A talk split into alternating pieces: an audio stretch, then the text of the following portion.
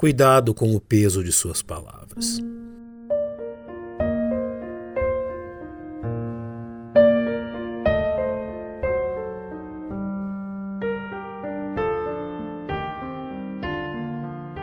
O cuidadoso leitor das Sagradas Escrituras encontra nos capítulos 13 e 14 do livro de Números uma preciosa lição à sua vida.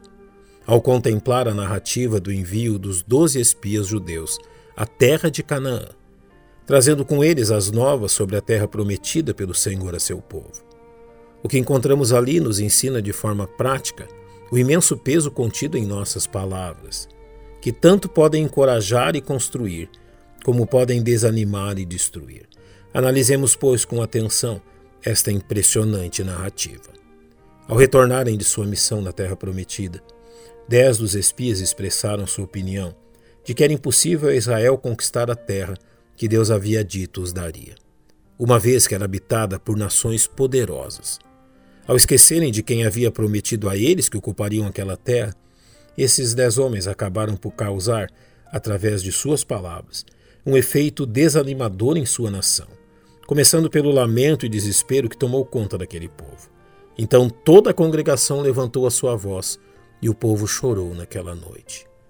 Ao se verem desprovidos de suas perspectivas, a reação do povo foi voltar-se contra os líderes que Deus havia estabelecido, queixando-se duramente contra eles. E todos os filhos de Israel murmuraram contra Moisés e contra Arão, e toda a congregação lhes disse: quem dera tivéssemos morrido na terra do Egito, ou mesmo neste deserto. Em seguida, a frustração da nação voltou-se contra o próprio Deus. E porque o Senhor nos traz a esta terra para cairmos à espada, e para que nossas mulheres e nossas crianças sejam por presa, não nos seria melhor voltarmos ao Egito? Acendendo neles o desejo por voltarem atrás.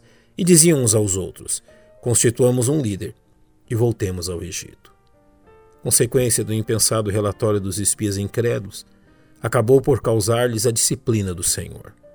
Neste deserto cairão os vossos cadáveres, como também todos os que de vós foram contados segundo toda a vossa conta, de vinte anos para cima, os que dentre vós contra mim murmurastes. Todo o povo acima de vinte anos pereceu no deserto, sendo os dez espias incrédulos consumidos pela praga, e culminando em um período de quarenta anos, vagando naquele lugar. Porém, é igualmente importante que observemos o resultado das palavras encorajadoras proferidas por Josué e Caleb, após terem espiado a mesma terra que seus companheiros, e notar como palavras sábias ditas no tempo apropriado são capazes de evitar um mal que se estenderia sobre toda uma nação. Primeiramente, observe como foi necessário a eles se fazerem ouvir em meio ao desânimo já instalado demonstrando uma confiança corajosa no Senhor. Então Caleb fez calar o povo perante Moisés e disse: Certamente subiremos e a possuiremos em herança, porque seguramente prevaleceremos contra ela. Mesmo que os espias incrédulos ainda tenham tentado dissuadir o povo em dar crédito às palavras de Caleb, ele se manteve firme em direcioná-los a crer no poder de Deus ao dizer-lhes: Então somente não sejais rebeldes contra o Senhor e não temais o povo desta terra, porquanto são eles nosso pão. Retirou-se deles o seu amparo, e o Senhor é conosco. Não os temais. Foi tão nefasto o resultado das más palavras dos espias incrédulos, que a primeira reação do povo foi apedrejar a Josué e Caleb, ao que Deus interviu, impedindo este mau intento. Mas Josué, filho de Num, e Caleb, filho de Jefoné, que eram dos homens que foram espiar a terra, ficaram com vida.